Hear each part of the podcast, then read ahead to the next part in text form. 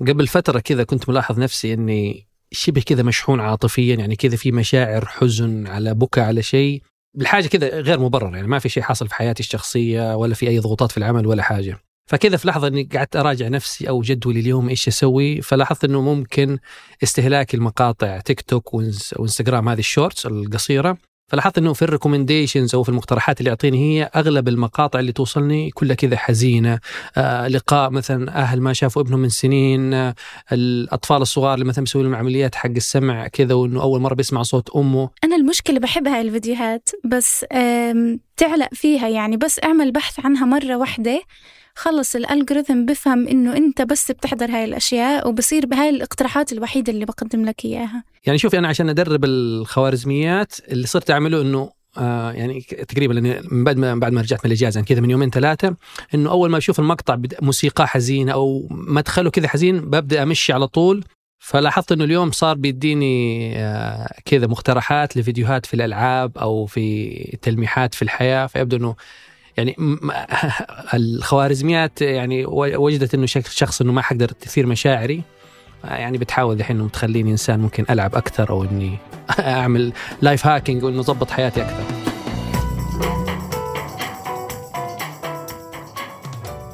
بودكاست الفجر من ثمانية بودكاست فجر كل يوم نسرد لكم في سياق الأخبار اللي بتهمكم. معكم أنا لما رباح. وأنا ثمود بن محفوظ. خبرنا اليوم عن مخاوف الأردن من نزع وصايته على الأماكن المقدسة في القدس.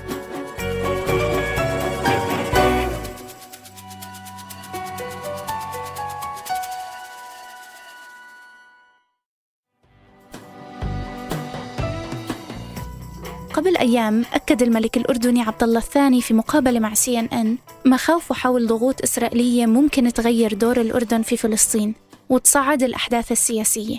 الضغوطات اللي بيحكي عنها كلها بتصب في تغيير واقع وصاية الأردن على الأماكن المقدسة الإسلامية والمسيحية في القدس وخاصة المسجد الأقصى. بتتزامن هاي التصريحات مع تأدية بنيامين نتنياهو اليمين الدستورية كرئيس للوزراء في إسرائيل. وإعلانه عن تشكيل حكومة بتتضمن وزراء من حزب الليكود وأحزاب دينية ويمينية متطرفة. سبب تحالف نتنياهو مع هاي الأحزاب قلق في الأردن وفي العالم العربي. كون أعضائها مش فقط بيعارضوا قيام دولة فلسطينية لكن أيضا ضد الوصاية الهاشمية وبيسعوا إلى منع أي نوع من السيادة العربية على أي جزء من فلسطين وبالأخص القدس. نحن كدولة هاشمية آه، واجبنا نحمي المقدسات الإسلامية والمسيحية. في ضغط علينا؟ صحيح. آه، لكن بالنهاية الجواب رح يكون كلا. أنا مش شايف إنه بيقدر يضغط تصريحات الملك الأردني الأخيرة مش الأولى من نوعها فهي تكررت على مدار السنوات الماضية ورافقتها تحركات أخرى منها جهود سياسية ودبلوماسية للحفاظ على الوصاية. فالتهديدات على الوصاية الأردنية ما اقتصرت على حكومة نتنياهو الجديدة فهي قائمة من عدة عقود مع اختلاف وتعاقب الحكومات الإسرائيلية.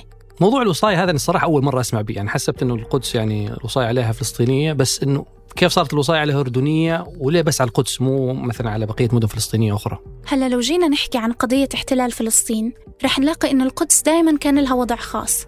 حتى بعد تصويت الأمم المتحدة لتقسيم فلسطين سنة 47 وهو القرار اللي كان ضد إرادة الفلسطينيين تقسمت الأرض إلى مناطق فلسطينية ومناطق للدولة اليهودية ومناطق ثالثة دولية. بقية القدس لا فلسطينية ولا إسرائيلية بموجب قرار التقسيم إنما كيان منفصل تتم إدارته دولياً. بعد أحداث النكبة سنة 48 احتلت إسرائيل القدس الغربية بكل الأحوال واحتلت القدس الشرقية سنة 67 ولحد الآن. وللقدس أهمية كبيرة مش بس لأنها العاصمة وإلها ثقل سياسي وجغرافي.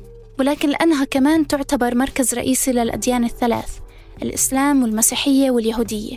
وفي أماكن مقدسة مهمة منها المسجد الأقصى وقبة الصخرة وكنيسة القيامة. وهون بيجي سبب وجود الوصاية الأردنية. جذور الوصاية الهاشمية الأردنية بدأ من سنة 1924 بعد انتهاء الحكم العثماني في فلسطين ومبايعة مسؤولين فلسطينيين للشريف الحسين بن علي اللي هو جد العائلة الحاكمة في الأردن اليوم. لاحقاً استلمت الأردن حكم الضفة الغربية والقدس بعد النكبة بين سنة 1950 وحتى الاحتلال الكامل للقدس والضفة سنة 67 فبعدها صارت وزارة الأوقاف الأردنية هي المشرفة على القضاء الشرعي وعلى كل المقدسات الإسلامية والمسيحية في القدس من السبعينات وحتى اليوم. هذا الإشراف بيتضمن العناية بالمساجد وأعمال الترميم والصيانة وتأسيس مدارس وكليات شرعية والتوظيف وصرف رواتب لكل موظفي الأوقاف في القدس بين أئمة وموظفي حراسة ومهندسين ومعلمين وغيرهم. تتضمن الوصاية أيضا دور سياسي ودبلوماسي لحماية القدس كأرض محتلة. وحاليا ورغم وجود علاقات مباشرة بين الأردن وإسرائيل بتظل الوصاية على المقدسات في وضع معقد. فالأردن ثاني دولة عربية وقعت اتفاقيات تطبيع مع إسرائيل في التاريخ بتوقيع اتفاقية وادي عربة سنة 1994 كان في الاتفاق بنود عن الحدود، المعابر، الموارد الطبيعية والاقتصاد واللي ما زلنا بنشوف آثارها حتى الآن. ولكن الاتفاقية أيضا تضمنت بنود عن الدور الأردني في إدارة المقدسات الإسلامية بالقدس بحيث بتكون دولة الاحتلال هي صاحبة السيادة. ولكن تبقي على احترام الدور الحالي للمملكة الأردنية بتعطيه الأولوية ورغم توقيع اتفاقية وادي عربة وبعدها بسنتين بس افتتحت سلطات الاحتلال الإسرائيلية النفق الغربي أسفل المسجد الأقصى سنة 96 كان افتتاح النفق بأمر من رئيس الوزراء الإسرائيلي في حينها بنيامين نتنياهو نفسه. ووجد الفلسطينيون أنفسهم أمام رئيس وزراء إسرائيلي جديد متشدد. يريد أن يعيد التفاوض على ما أقره سلفه بل ويريد أن يغير الواقع على الأرض تماما ليقضي على كل أمل للفلسطينيين في بناء دولتهم مستقبلا وبتستمر الحفريات في الحرم القدسي حتى اليوم وبتظل القدس محور لمراحل سياسية مهمة أبرزها الانتفاضة الثانية سنة 2000 واللي بدأت من اقتحام زعيم المعارضة في حينها للمسجد الأقصى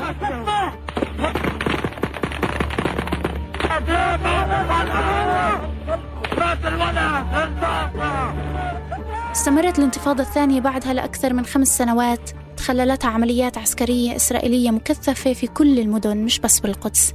وبقيت القدس مركز الأحداث وصولا لأحداث الشيخ جراح مؤخرا وهبات شعبية عديدة شفناها بالسنين الأخيرة. كل هاي الأحداث بتأثر على شكل الوصاية الأردنية وعلى التهديدات اللي بتواجهها. فبدءا من الانتفاضة الثانية سنة 2000 وهي أصوات إسرائيلية بتطالب بسحب الوصاية الأردنية وإنهائها. وبتصر الحكومات الإسرائيلية المتتابعة على سيادة إسرائيل الكاملة على القدس دون أي تدخلات خارجية بما في ذلك الأردن.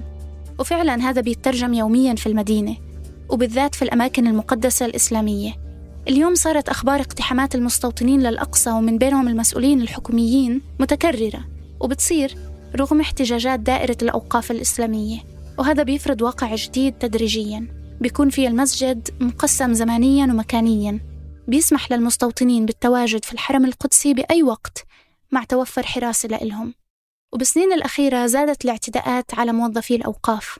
وتكرر حتى التعدي على صلاحيات الترميم الأردنية بقيام بلدية الاحتلال بترميم أسوار المسجد وتركيب كاميرات المراقبة والبوابات عند المسجد الأقصى. التهديدات اللي بتنتظر الوصاية الأردنية وبتغير شكلها مش بس بتتعلق بممارسات الاحتلال أو تصريحات مسؤوليه كان في كمان تصريحات أمريكية واضحة. أعلن عنها ترامب. تتضمن إلغاء الوصاية الأردنية واعتبار القدس عاصمة لإسرائيل مثل ما بنتذكر. فالأردن بتواجه تحديات وتهديدات مستمرة لنزع وصايتها عن المقدسات. تضاف إليها توقعات فلسطينية وعربية مختلفة لكيف لازم تكون هذه الوصاية والحماية اللي بتقدمها الأردن للمقدسات. إلا أن تصريحات الملك عبد الله الثاني تستمر في التأكيد على عدم تنازل الأردن عن هذا الدور. وقبل ننهي هذه الحلقة هذه أخبار على السريع. تويتر يواجه تحقيقات تتعلق باختراق بيانات أكثر من 400 مليون مستخدم وتسريبها. تبدأ اليوم الاثنين مراسم تشييع جثمان أسطورة كرة القدم البرازيلية بيليه. وحينقل الجثمان حقه في تابوت مطلي بالذهب إلى ملعب نادي سانتوس الملعب اللي قضى فيه 20 سنة من حياته.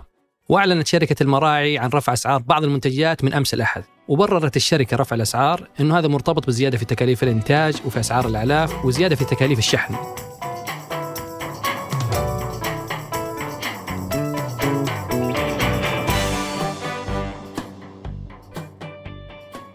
هذه الحلقة عبد العزيز الحبيل وأنا لما رباح وقدمها معي. ثمود بن محفوظ؟ وأشرف عليها تركي البلوشي وحررها محمود أبو ندى. بنشوفكم بكرة الفجر.